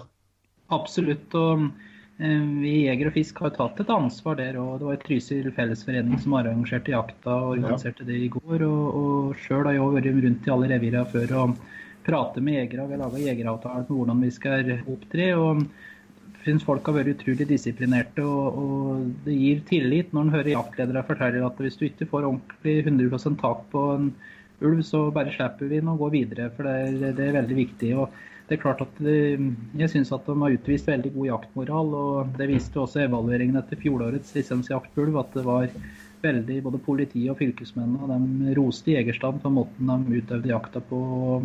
Så det, det, det, er veldig viktig. for det, Når det blir så sterkt mediefokus som det gjør rundt dette med ulvejakta, så er det, da sitter vi i et glasshus, og da, da, er det ekstra viktig at vi viser at vi er eh, tilliten verdig og, og, jakter på en human og god måte. og Det syns jeg norsk jegerstand har en veldig god moral og det kan vi være stolte av. Mm. Helt enig. Ja, men Det var en bra avrunding av ulve, ulvepraten her. Så tror jeg vi skal komme innom eh, Det kommer nok noe mer ulveprat etter hvert òg. I senere episoder. Men eh, mm. du var litt inn på uh, Arne i starten her at du har drevet og guida litt. Uh, ja. Det er interessant å høre litt uh, mer om meg, både på Du har vært både i og du har vært der på jakt i utlandet, forstår jeg? Ja da. Mm. Eh, når en jobber som jaktguide, så er det jo mange tenker at man må være en veldig flink jeger, men det er jo egentlig ikke det å, å være en god guide. Det er jo egentlig det å klare å håndtere folk. Og på et vis ja, sette seg inn i situasjonen til den jegeren du har med deg, så at den skal mm. få seg en fin opplevelse. Og, og det, Jeg har jo truffet veldig mye folk når jeg driver og guider. Jeg husker jeg hadde jo 11.9., når det skjedde det som skjedde i New York, så hadde jeg en amerikaner med på tiurjakt som ikke fikk kontakt med familien sin og ble veldig satt ut. og Det er klart du, det følelsesmessige forholdet når du går sammen med en jeger i flere dager i skogen. Du kan møte på mye rart vær, og det kan skje ting med dem og slike ting. Så det, det, det er, veldig utfordrende. og Samtidig så har det gitt en åpning for min del å få komme og besøke en del jegere i andre land. Da, og, og Det syns jeg vært utrolig interessant. og Eh, reiser du på en storbytur, liksom, så, så, ser du kanskje mye det samme, men når du kommer hjem til en annen jegerfamilie, så får du sett litt kulturen på innsida. da. Mm. Og både jaktkulturen og truffet mennesker og, og, sett hvordan ei bygd fungerer i et annet land. og Det, det, det syns jeg har vært veldig, veldig stort. altså Jeg har hatt egentlig veldig mange fine reiser. og jakta er én ting i utlandet, men jeg syns det å treffe folka og, og, og, lære om annen viltforvaltning og annen kultur, det er kanskje uh, vær så, vær så stort, ja. ja. For Det var spesielt, og vi drev og, og stakka oss opp litt uh, på, på, forhånd her. Så spesielt en som jeg bet meg veldig merke i her, det var en uh, jakt i Alaska. Ja. Det tror jeg er historie jeg har lyst til å høre. Ja, det skal jeg fortelle om. Det var um, Jeg har en bestefar, da, Håkon Hjems heter han. og han var um, På 1960-tallet da, da, reiste han um, over til Alaska. og Det var veldig spesielt å reise til utlandet på jakt den gangen. Ja. Og han eh, tok og var med, ble flydd ut da, i, i bushen og var borte en halvannen måned. Og var på jakt da, på elg- og bjørnejakt. Så det var flere turer over til, til Alaska. Og, og han skøyt bl.a. en veldig stor grizzlybjørn som står på Skogmuseet i Elverum. Ja. Den, den, gikk jo til angrep på den, og så skøyt den eh, på få meter, sånn datt ned ved skotuppa hans. Så det, det, var en ganske dramatisk historie. Og, um, så De som har vært på Skogmuseet, har kanskje sett den står i, i hallen der. Og, og, Jeg hørte jo på historiene fra farfar når, når, jeg var liten da, og satt på, på fanget hans. Og, hadde jo etter hvert fikk jo liksom en drøm, guttedrømmen. Det var å reise tilbake til de områdene han hadde fortalt om, da, og, og uh, oppleve det samme. Ja, ja. Så 50 år, 50 år senere, da, så, så etter han skjøt den store bjørnen, så reiste jeg tilbake til det samme området med samme rifla da, og, og, og skjøt en grizzlybjørn ned. Da. Så det, det, var jo en spesiell, spesiell opplevelse. Og, og, artig å bo i, bo i villmarka der eh, mange mange timer ifra folk og, og ligge i et telt eh, nesten en måned. Det var, um, han blir litt bedre kjent med seg sjøl da. Det, ja. det, var, det, var, artig. Ja, det er ikke det. Ble det større bjørn enn farfar, da?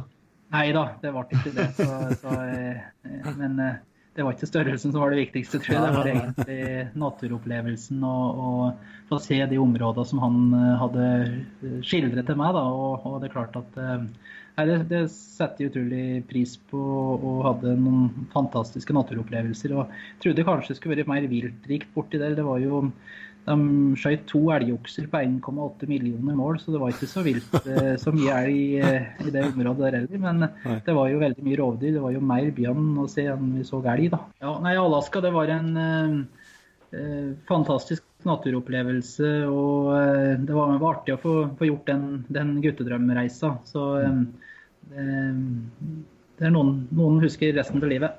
Ja. Jeg vært litt nysgjerrig på ei børse. Hva det var for noe? Ja.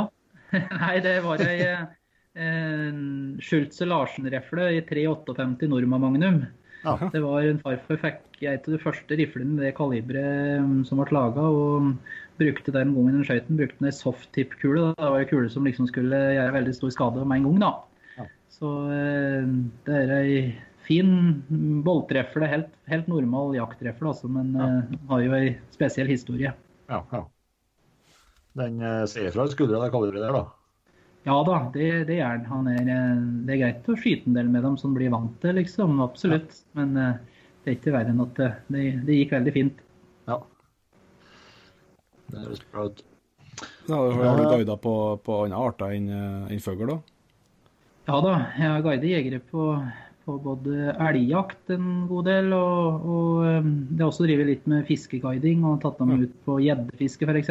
om sommeren. Så det har vært og, også en ting som mange syns er spesielt når de kommer til Norge, som vi ofte ikke tenker på sjøl, det er stillheten. Ja. Det er klart Når du er nedover i Europa, så er det jo lyder overalt. Men eh, kommer du inn på Finnskogen her hos oss, så er det helt stille.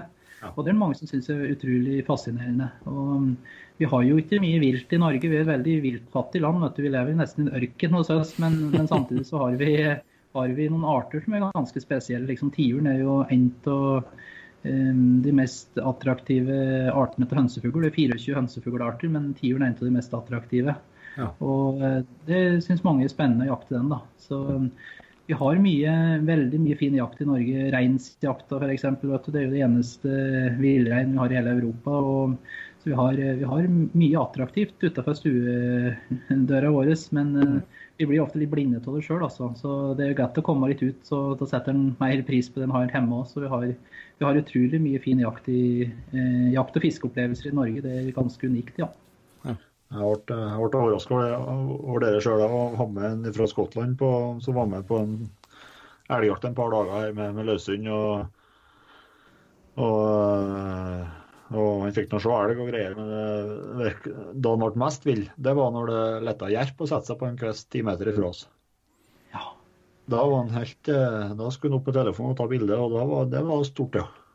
Absolutt. Ja. Hazelgrouse eller jerpa var jo nasjonaljakta i Skottland. og Så jeg har hatt flere skotter jeg har guidet på jerpejakt, faktisk. Ja. Ja, det er noen... eh, Jeg sa han fikk nå bare skjøte hvis han ville, men det, det skulle han ikke. Nei, nei da, det, den er, eh, Jerpa den er, har eh, en spesiell plass den hos veldig mange. Og, og det er ikke alle land de har, har jerpe heller, så, så det er jo en spesiell art bare i Norge. Men eh, er det liksom samme gjestene som kommer igjen år etter år, eller har det litt forskjellig?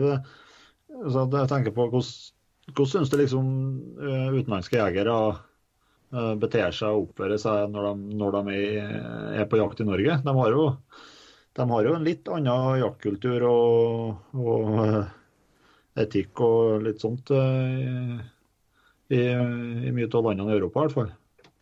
Ja da, eh, det er klart at eh, nå så guider jeg ikke like mye som eh, før. da når jeg var yngre så hadde jeg mer eh, tid og slikt heller. Nå har det blitt mer politikk med, med jakta i stedet. Men, eh, men jeg har jo kontakt med mye jegere og, og guider noe fortsatt. og det er klart det at eh, den norske jegeretikken den henger veldig høyt. Og, og, Men jeg syns jo stort sett eh, de utenlandske jegere oppfører seg på en veldig god måte når de amerer, og, og respekterer det du, det du sier til dem. Så, eh, men det, det er jo viktig at på et vis, og det er derfor en har med seg en guide, for at de skal gi dem en fin opplevelse. De kjenner jo ikke til kanskje eh, hvordan jakta fungerer og slike ting. Så, men de fleste er ydmyke som du har med deg, og, og det er ikke et utgangspunkt, mener jeg da. At eh, de lytter til det du, det du sier. Så jeg har hatt lite problemer jeg også med, med utenlandske jegere. og tror det også litt myter. Det er klart det har vært noen uheldige situasjoner som blir lagt fram i media og slike ting. og Da, da tror alle at de er helt ville, men de, den store delen av jegere oppfører seg og har en god etikk og moral som oss i Norge. Så det er, jeg har ikke noen betenkeligheter med å ta med meg noen eh, fra andre land og vise dem det fine jakt- og fiskemulighetene vi har i Norge. Nei, De tar, de tar skikken dit de kommer. de gjør det. Eh, sutt- nå har jeg- sittet og tenkt lenge, men nå, nå må jeg fylles. Eh, Vi nevnte jo en episode før jul her, Jon Petter. Uh, at vi var litt frustrert, uh, frustrert over, uh, over romjulsfredninga vi har i Norge. Og vi sa vel det da òg, at, at vi skulle ta her, men Knut Arne om ikke han kunne, kunne bli med oss som gjest og, og, og, og forklare oss litt om det. der. Ja, fikk, og fikse det, ja. Ja, jeg kan eh, fortelle litt om romjulsfredning. Det, det, det er jo ganske særnorsk da, med romjulsfredning. Vi, I eh, nesten hele Europa så er Norge vel ett av få land, jeg tror nesten vi er det eneste landet i Europa som har fredning av til jakt i romjula. Og det skjedde etter et forslag eh, har jeg blitt fortalt, fra Kristelig Folkeparti på 60-tallet. Da ble eh, romjulsfredninga innført. Og nå sitter de i Og, eh, regjeringsforhandlinger. Ja, det var Ja, nå sitter de i regjeringsforhandlinger, så spørsmålet er om timingen er god til å ta opp saken akkurat nå, da. Men, eh, men vi får eh, eh, I hvert fall i Norges Jeger- og Fiskerforbund så, så har dere støtte, da. Det sier dere som at man kanskje når man blir litt ute i romjula, så, så det, får en lyst til å gå på jakt. og Det var faktisk landsmøtesak på dette i 2012. og da var det, Jeg husker sjøl det landsmøtet godt. og det var faktisk litt delt i jegerstanden i Norge angående det med romjulsredning. Mange, av spesielt de eldre jegere, syns at viltet skulle få være i fred i, i jula. Og spesielt julaften første og andre juledag mente de at det var riktig at det skulle være fortsatt fredning. Og mange mente også at det skulle være fred hele jula. Men så var det spesielt de yngre jegere. De var nok ivrigere vet du, og, og ville ha jakt i, i, i jula. Så eh, landsmøtevedtaket til Norges Jeger- og Fiskerforbund det ble at vi skal jobbe for å oppheve romjulsfredningen unntatt julaften og første og andre juledag.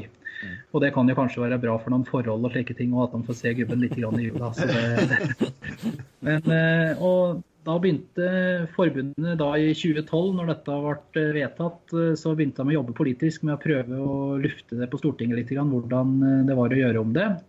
Og eh, mottagelsen ble det fortalt til de som jobber med det politiske i forbundet, var at det var veldig lunkent. At det var ikke noen spesiell politisk vilje den gangen til å endre på det.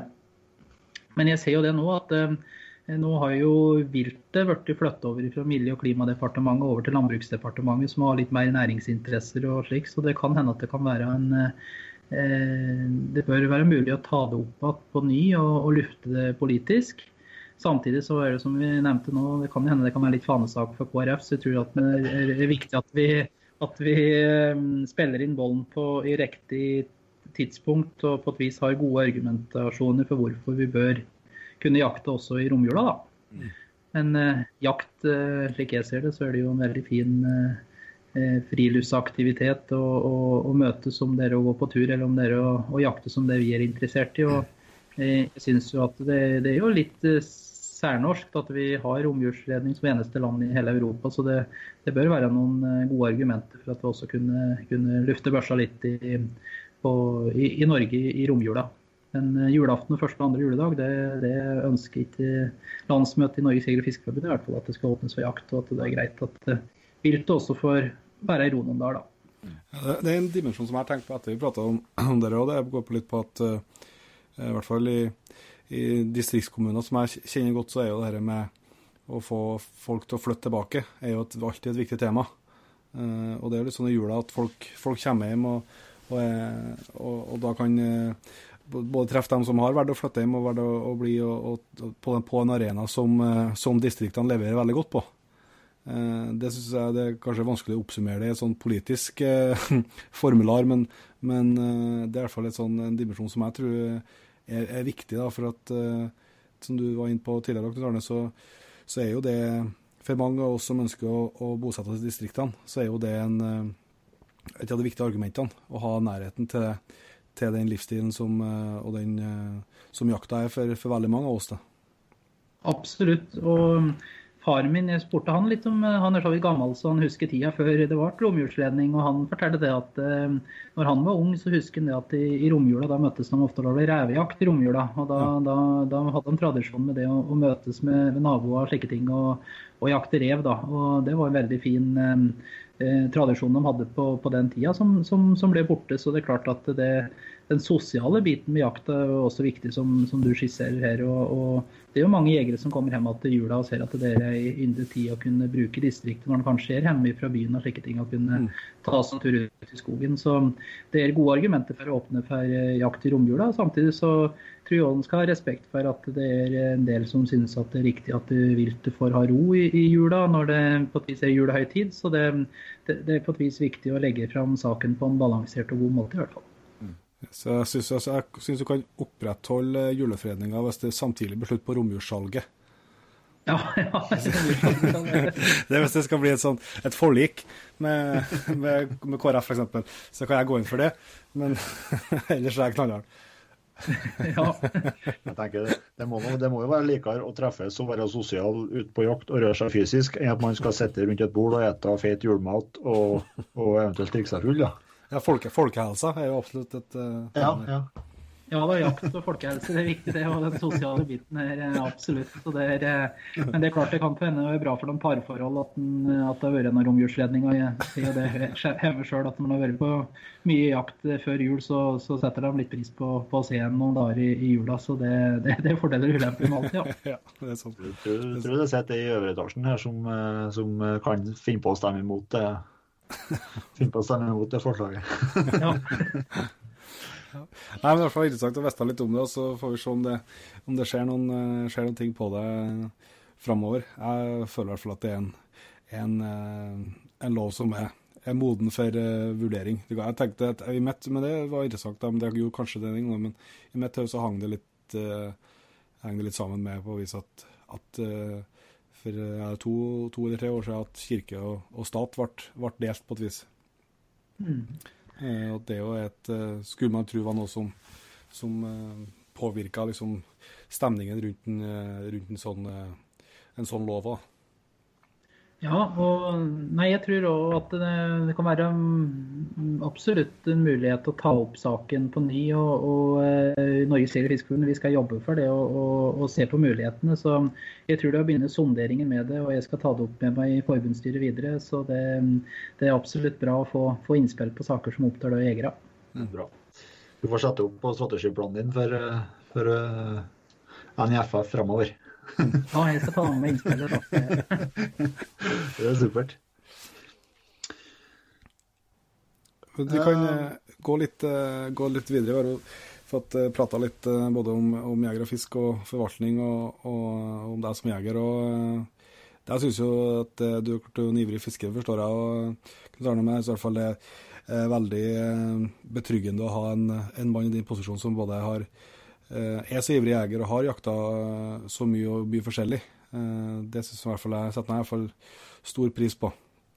Jo, takk for det. Og, og det kan jo hende jeg har en litt styrke med at jeg, jeg på et vis jeg, jeg er jeger og fisker sjøl og, og veit på et vis hvor skoen trykker litt, føler jeg. Jeg kjenner folk på bygda og jeg veit hvordan ting eh, funker. Så på et vis at vi har jo hatt eh, veldig mange dyktige eh, ledere i vår organisasjon. og Ofte er det jo klart at den, i tidligere tider så var det for en del eh, flinke politikere som var, var i lederposisjoner. og Da hadde jo veldig viktig med relasjoner til politikere, men samtidig så er det også viktig å kjenne grasrota og kjenne saka hvor, eh, hvor skoen trykker igjen, som vet eh, at en kan prate om faget kan du si, når du møter, møter folk. For det, det politikk og handler veldig mye om det, føler jeg. At eh, dere klarer å fortelle en ting på en enkel måte. Eh, F.eks. For, for noen år siden så var det jo blysaken som var oppe, og en veldig eh, stor sak. og da var det jo på et vis eh, Vi jegere trenger jo ikke bruke, bruke bly i eh, børsene våre hvis det for å være miljøsvin, for å si det slik, hvis det er det som noen vil bruke mot oss. Men det er på grunn til at vi mener at det er det beste alternativet for human jakt som, som er der. Og,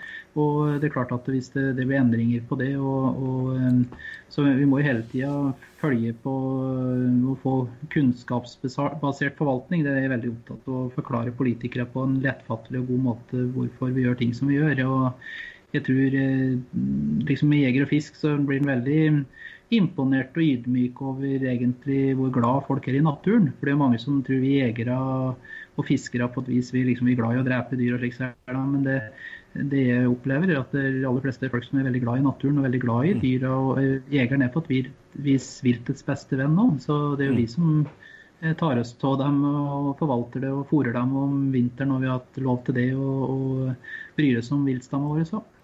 Det er jeg helt enig. Det er et, sånt, det er et uh, bilde som jeg tror uh, I hvert fall en som er veldig på, på uh, Jeg har lyst til litt Facebook-tråder og sånt under en del innlegg, så det, det, er, sånt, det, er akkurat det bildet av at det er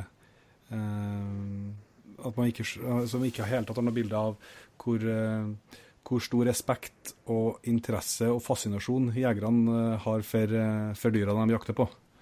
Det, det, er helt fraværende hos, hos, hos, dem som virkelig ikke, ikke, forstår det. Og det er veldig veldig synd, for at, eh, det er ingen som i hvert fall mitt, Hvis det står en elg ved veien når du passerer, og de som står der som regel lengst og kikker på den, det er jegerne. Som blir mest glad for å se dem og stoppe og følge med dem og, og, og stoppe og ser på et spor og lurer på hvordan det går. og og, og, ja, og er bekymra på ekte når det er vanskelige forhold i skogen osv. osv. Ja, det har du helt, helt, rett i. så Den etiske sida den, den, er veldig viktig for oss jegere. Det holder vi veldig, veldig høyt. så det og, det er en kulturtradisjon det også, som, som, er veldig viktig for oss. Å ha respekt for viltet og det dyret en jakter på, det, det, det syns jeg er noe som kjennetegner den norske jegerstand. At vi har veldig høy moral og, og at vi er veldig opptatt av at viltet skal ha det bra. Mm. Jeg lurer på om vi skal til å, å, å runde av. Vi har noen faste spørsmål, Arne. Eh, også en eh, fast avslutning med, med jakthistorie, eller to. Men vi kan starte med de første spørsmålene. Det ene er hvis du skulle ha valgt bare én jakt eller jaktform eh, fra nå til ut evigheten, hva hadde, hva hadde du endt opp med da? Nei, da tror jeg jeg må si at losen, den jeg ser for meg i i Gravberget kjerke, lokalt på Finnskogen, så er det, en, er det målt en eh, los, det er en haralos i taket der da. Og jeg tror det at eh, om det er haralosen eller om det er rådyrlosen eller elglosen som eh, turer evinnelig rundt i, i, taket på kirka, det, det er nærme et jegers paradis. og jeg tror jo det, det å um, Laushundjakta, det er nå kanskje den, og det samspillet, gleden når en klarer å få til det sammen med, med jakthunden sin. da det det er på et vis en dimensjon med jakta som eh, jeg setter sjøl utrolig høyt. da. Ja. Mm. Det var godt å høre. Og så eh, har vi en sånn eh, et enkelt spørsmål om det er generelt ditt beste jakttips. Ja, ehm, jeg tror jo det veldig ofte med jakta så, så gode forberedelser. og lykkes med jakt er Sjøl er jeg jo veldig ivrig bukkejeger. Jeg går hele sommeren og går med hundene om skogen om sommeren og ser etter bukkefeiinger. Og, og, bruker utallige timer på forberedelser til jakta. Ja. Og det samme sånn med ulvejakta som var i Trysil her om dagen. Det var jegere som hadde drevet på det flere netter og forberedt seg. Det, det, jakt er ofte enkelt hvis en har gjort gode forberedelser. Mm. Så det beste tipset jeg kan gi, tror jeg, det er å, å være mye ute i skogen og forberede seg godt. Da er dagen når du skal jakte, da er det ganske enkelt ofte hvis en har, har gjort hjemmeleksa si. Ja. Det er et bra tips. Er fascinert av det. Jeg har hatt med oss en tyvetalls gjester nå, men det er, det er sjelden det kommer samme tipsene. Det er jo meget bra. Det er meget bra. Ja, det er bra, det. Eh, og så av det jaktutstyret du har uh, eh, skaffa siste året eller to eller tre, er det noe du har blitt spesielt fornøyd med, som du kan uh, fortelle videre om?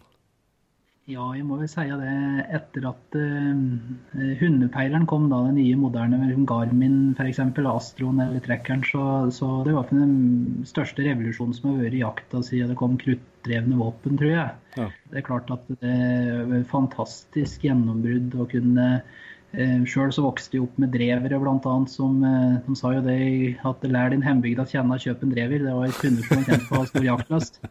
Og eh, det er klart jeg var mange netter og satt og ventet ved baksporet ved bålet på at hunden skulle komme tilbake igjen. Og det er klart det, det å kunne følge hunden hele tiden til enhver tid hvor hun er hen, og den tryggheten og roen en jeger kan føle i dag. og med å følge dem på GPS og, og lese jakta med, med det, det det er jo på et vis uh, vært et stort gjennombrudd, føler jeg. Samtidig så må nå den teknologiske utviklingen må vi på oss vi jegere og um, stoppe opp litt og tenke over det etiske sida ved det òg. At det er klart at det, liksom, det, er veldig bra å kunne ha disse hjelpemidlene for å Eh, hjelpe oss med jakta og, og, at vi kan ha en, en, fin jaktopplevelse. Men samtidig så er det viktig at vi setter eh, våre egne etiske sperrer når utstyret For vi blir mer og mer moderne, så det er på et vis eh, litt viktig at vi òg holder på det, på det, humane og det etiske ved denne moderne utviklingen. Mm. Ja, det er et uh, god dimensjon å ta med seg. Uh, og så er vi spent om det kommer noen jakthistorier fra Finnskogen. da. Ja da, jeg kan dra noen jakthistorier. vet du. Det er, eh, jeg hadde en eh, fantastisk jaktopplevelse i fjor høst. Da var det første gangen det var åpne for lisensjakt på jerv eh, i nyere tid her, da. Og jeg hadde en kamerat som jeg var ute og jakte fugl med, og han fortalte at han hadde funnet ei en død elg da, som kulven hadde lagt ned. Og, og der hadde han hatt opp et viltkamera som hadde fått bilde av en jerv. da. Dette var jo da etter den, ja, rundt den 10.9. Og da startet jo lisensjakta på jerv, og jeg ble jo nysgjerrig på det. da.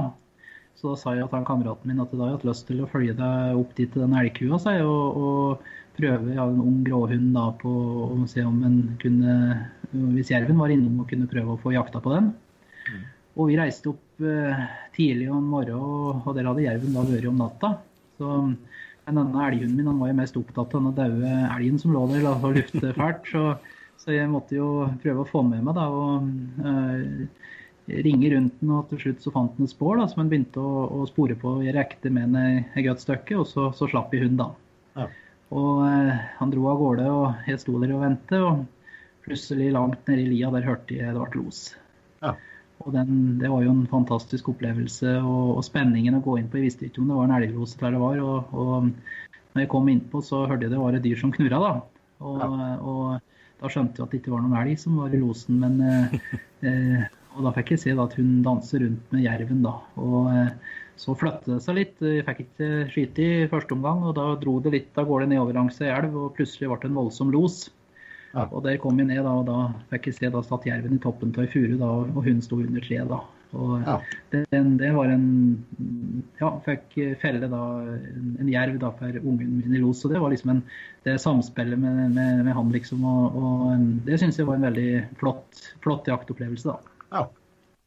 ja, men det er ikke det er ikke alle som får oppleve den, eh, den jaktformen. Det, det, er langt mellom, er langt mellom hundene som, som ser òg for å følge på jerven alle de kilometerne som han tilbakelegger i løpet av, i løpet av noen timer.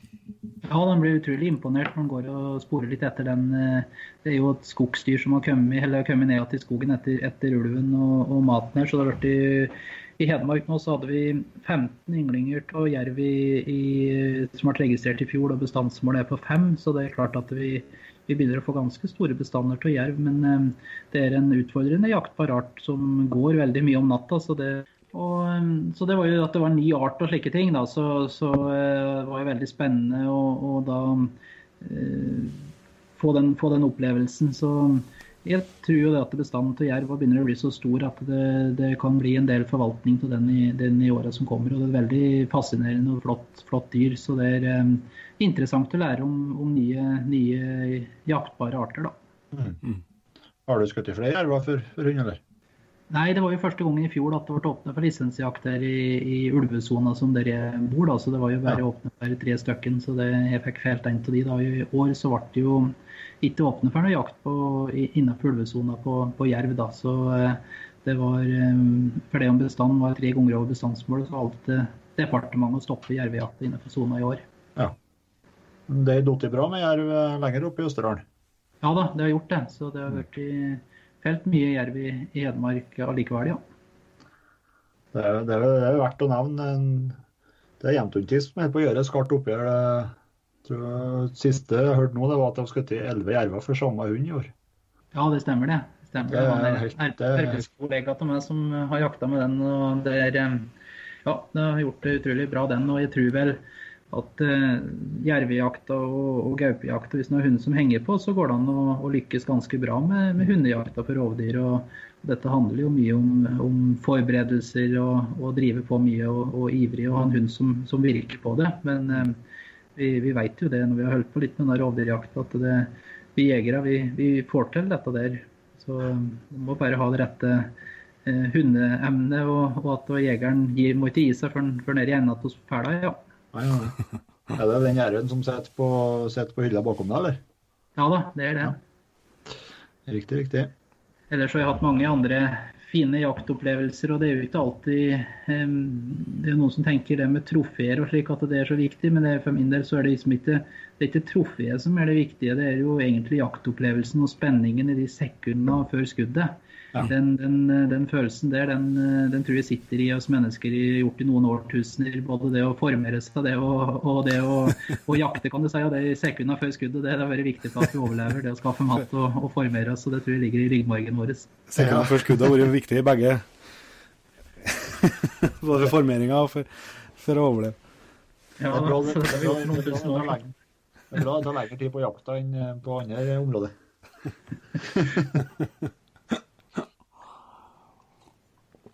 Nei, men uh, jeg tror uh, vi kan, vi kan runde av der, Størne. Vi har fått uh, svar på de spørsmålene som, som vi hadde, og jeg syns det har vært veldig interessant å, å lære litt mer om, om Norges Jeger- og Fiskerforbund. Og, og, jeg skjønner jo nå at det er, det er, flere grunner til å være medlem av, av Jeger og Fisk enn, enn å få rabatt på skøytebanen. Ja, det er absolutt. Og, og det når du begynner å jobbe med jeger og fisk, så får du virkelig innblikk i organisasjonen og hvor viktig det er at vi har en sterk jeger- og fiskerorganisasjon. Så jeg, eh, det er liksom ikke bare bladet, det er utrolig mye mer. Og, og, vi må ha noen som snakker jegeren og fiskerens sak. og Jeg skal i hvert fall prøve så godt jeg kan å lytte til grasrota og de som har skoa på. og Prøve å ta med de tinga inn på Stortinget og, og, jobbe med det for å endre, endre ting. Og at vi får lov til å holde på med det som vi er så glad i med jakta og fisket vårt. Mm. Helt supert. Så ønsker vi deg velkommen som gjest igjen når uh, skal, du skal få komme til, til Trøndelag på, på romjulsjakt. Ja, ja. Takker for det, da. Da får vi, får vi, se om vi klarer å få oppfylt det ønsket. Jeg skal i hvert fall ta det opp eh, med meg videre og, og, og lufte det om det er noen muligheter å, å få gjort noe med det. det vi skal i hvert fall prøve så godt vi kan. Nei, men Tusen takk for at du tok deg tid til å bli med. Det vet Du du er en travel mann, så det setter vi stor pris på. Hyggelig, det. Tusen takk, og lykke til videre med programmet deres. Takk for det. Det var den nye styrelederen i Norges Herre- og Fiskerforbund, Knut Arne Gjems. Eh, Jeg må nå si at eh, jeg er så inne på jeger og fiske, men jeg opplever nå at det høres ut som en, eh, en mann på rett plass, det. da. Ja da, det, det er det. Han er, han er dyktig. Eh, jeg, har jeg, hatt, jeg har hatt en del verv gjennom jeger og eh, siden 2012 og greier, så jeg har, jeg har fulgt den lenge. Um, han er en meget, meget, meget dyktig kar og er bra på flink til å prate og ordlegge seg rett. Så Mm. jeg tror det kan bli veldig bra i framover. Det virker sånn. Så det, vi får bare ønske han lykke til i nye jobben. Mm. Så var vi litt inn på Jon Inge før jul, der når vi uh, runda av med juleferie, at vi hadde litt eh, planer for å ikke bare ligge på, på podsofaen eh, i, i mellomtida. Eh, Ja. så, vi har jo, så vi har faktisk et par eh, litt eh, spennende nyheter. Mangler noen detaljer ennå, men som vi likevel føler at vi kan er klare til til å dele. Ja. Eh, Den, eh, det var jo Det var en fin tur. Det ble jo ble noen timer i bilen i lag så vi, det var noe jevn pod, podprat i mange timer. eh, Både på tur opp og på turné. Og, Ja, vi hadde også en Oslo-tur ja, og prata med noen eh, mulige samarbeidspartnere som viste seg å, å bli det. Så det setter vi veldig stor pris på. Så vi eh, skal ha et, eh, et samarbeid utover eh, vinteren her med, med Camp Villmark. Ja. Med en stor, for dere som ikke kjenner til, en stor villmarksfestival på, på Lillestrøm eh, i slutten på april, 26. til 28. Eh, så der blir vi nå rett og slett å treffe, da. det blir vi. Så det gleder vi oss veldig til. Jeg håper at, jeg vil jo tro at det er mye av dere som hører på, mange av dere som hører på som, eh, som også skal ta turen dit, så da må dere jo komme innom og hilse på oss. Det kommer helt sikkert en god del mer info om, om dette etter hvert når vi har litt mer detaljer. Men eh, det mener jeg å si at det er et av eh, de høydepunktene jeg virkelig ser fram imot i, i 2019. Mm, ja, det blir artig. Uh, var, jeg har vært der en gang. Det, det, det er jo virkelig verdt. Altså, det, det er jo ja, jeg På sida av jakt- og fiskedagene på Elverum i august, så er vel, det er nå de to største messene eh, som er å oppdrive innenfor jakt og fiske og friluftsliv eh, Ja. i Norge. Og der er jo på vårparten, så det er liksom ikke så mye annet som foregår heller da. Så eh, jeg var der i 2015 Det stemmer. Ja. ja. Eh, jeg, vet ikke, jeg husker ikke noen detaljer av det, for at det er utviklingslaget. Men, Det var derfor jeg kom på, kom på årstallet. men uh, jeg husker at det var veldig bra. Du har fått fortelle at det var veldig bra. Ja. Så vi, vi, vi, ja, du, vi, vi blir å ha en stand der. Mm. Eh, forhåpentligvis så får vi skrapa til så at vi mm, kan selge noe, noe, noe merch. Yes, vi får satse på det. Mm. Og så um, Ja, vi har litt andre planer òg, som vi håper blir realisert. Mm. Så det skal vi komme, ja, ja, det skal vi komme tilbake til når vi har, har ting litt mer klart. Og Ja. så var vi òg innom og traff noen veldig trivelige folk eh, på, til Norma. Eh, hadde en, Jeg hadde, jeg- det skal jeg si, jeg hadde aldri trodd jeg måtte inn i Oslo-gryta for å finne hovedkontoret til Norma. Nei, men det, det, det måtte vi nå, det, da. Men det var noe veldig trivelig gjeng, eh, og lærte mye om, eh, om denne bransjen her. Og får òg i hvert fall et, et lite start på et samarbeid med, med dem, så vi skal ha en, en Norma-episode her litt lenger ut på vinteren. Mm. Så det tror jeg faktisk blir en episode å glede seg til, det, altså. Eh, Ja. Et veldig spennende selskap og, og dyktige folk og ivrige jegere. Så det gleder jeg meg til. Det er jo eh, Norma er nok merket som eh, vil tro alle jegerne har et forhold til. Enten Ja. om det er utstyr eller ammunisjon eller Helt klart. Eh, Så det, blir, det skal bli spennende. ja, det blir interessant å vite litt mer om, om dem. Eh, Ja. Og for å runde av her, så tenkte jeg bare at, eh, at vi er på første episode på ny sesong, så må du passe på å takke eh, igjen dere som eh, hører på oss og følger oss. Jeg har sett eh, registrert at det har faktisk eh, på Instagram nå så er det passert 5000 bilder som er, er tagga med Jegerpodden. Ja. Eh, Det, det er mulig at det ikke er så kjempestort, det, altså, men jeg syns det er et voldsomt, eh, voldsomt tall. og Det viser at det er mange som eh, både følger oss og, og, og tenker på oss når de tagger bildene sine. Det setter vi ekstremt stor pris på. Mm. Og, og vi er jo og, både stolt og, og veld, veldig glad i, i vårt Team Jegerpodden. Mm, det er jo runda 1000 medlemmer nå. Yes. Så det setter vi jo og veldig veldig stor pris på. Vi, vi kan love dere at vi, vi har planer for, for det teamet framover, når vi får litt mer fota under oss. Mm. Og så en liten opprøring på slutten til dere som hører på oss på Apple Podkast. Der er en mulighet til å rate oss med noen stjerner og legge inn en kommentar om hva dere syns om podden. Det er det veldig mange som har gjort, og det er vi veldig glad for. Og hvis du ikke har gjort det, så setter vi veldig stor pris på om du slår til på det. Mm. Det gjør vi. Det, um, man er jo litt oppå Nå er vi jo i januar, og det er ikke mye fri. Det er ikke noe mye frivekk spandere Petter, men uh, helgen uh, skal nå jaktes. Har du noen jaktplaner til helgen, eller? Nei, ikke noe til helga, ikke som jeg vet om nå, i hvert fall. Nei. Eh, Det er egentlig det første som jeg har spikra, det er noe gaupejakta når vi starter, men det er jo en god stund til. Mm, ja, men det går fort. Ja, det er jo ho-hoi. Men, eh, men det har ikke noen planer nå til, nå til helga, nei. Men uh, vet du, du ikke nå til helga, men neste helg, for du har eh, litt uh, planer.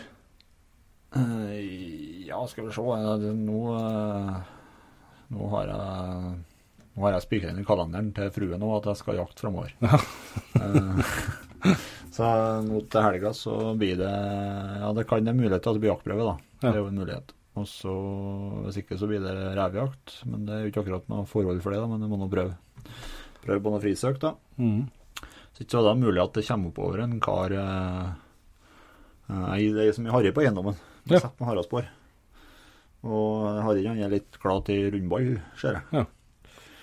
Eh, så jeg rett og slett tenkt om han skulle ha hatt noe sånn en slags skadefelling. bare, bare uten det er noe lovlig. Så, Ja. Så eh, det, Men eh, det tror jeg jeg har aldri Jeg har faktisk aldri jakta med en god uh, harehund. Har hatt noen hareloser med, med rådyrhunder og forskjellig, men en god harehund det Så det, det håper jeg at det, det blir i hvert fall i helg i løpet av januar. Mm. Det tror jeg det Det blir artig. Så en kjenning til Mark Verdalen som, eh, som eh, har sagt han skal ta turen, da. Ja, tøft. Det ser jeg det, det det, er faktisk et tema som veldig mange har eh, spurt om òg. Og nå Ja. har vi det på, på plan. Så det er ikke så Det lenge til det blir harre- harrejaktprat på, på Jegerpoden nå. Nei da, det blir ikke det. Og så, ja, går det nå neste helg, ikke foreløpende planer, men helga der etter 19.20., da, da har jeg invitert til Tydalen. Ja. Jeger og Og fisk oppi der tenker jeg på. arrangerer. Ja, ja.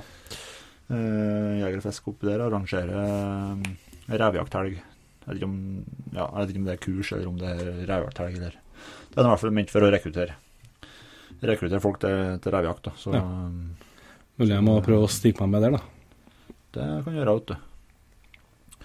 Det jeg håper det blir spennende, så at de har litt føre og rev oppi der som får Lufta seg litt. Ja, det er bestandig litt eh, ekstra spennende når man har med seg nye folk, og spesielt ungdom. Da, da er det litt, da er det litt mer eh, Litt mer viktig å få i gang losen. Ja, sant. Så det. Nei, men da tror jeg vi runder av eh, første episoden i sesong to. Vi gjør det. Og Ja. eh, vi har faktisk eh, vært så proffe at vi har planlagt hele våren utover, så eh, det er ingen grunn til å slutte å høre på Jegerpodden, for det er det mye episoder jeg gleder meg til, i hvert fall. Det er mye, nå er det mye bra planer ute og går. Yes, det. Så det blir tøft. Men uh, følg oss på Facebook og på Instagram og på jegerpodden.no. Der finner du alle episodene og det innholdet vi har. Så til neste gang, vi høres. Vi høres.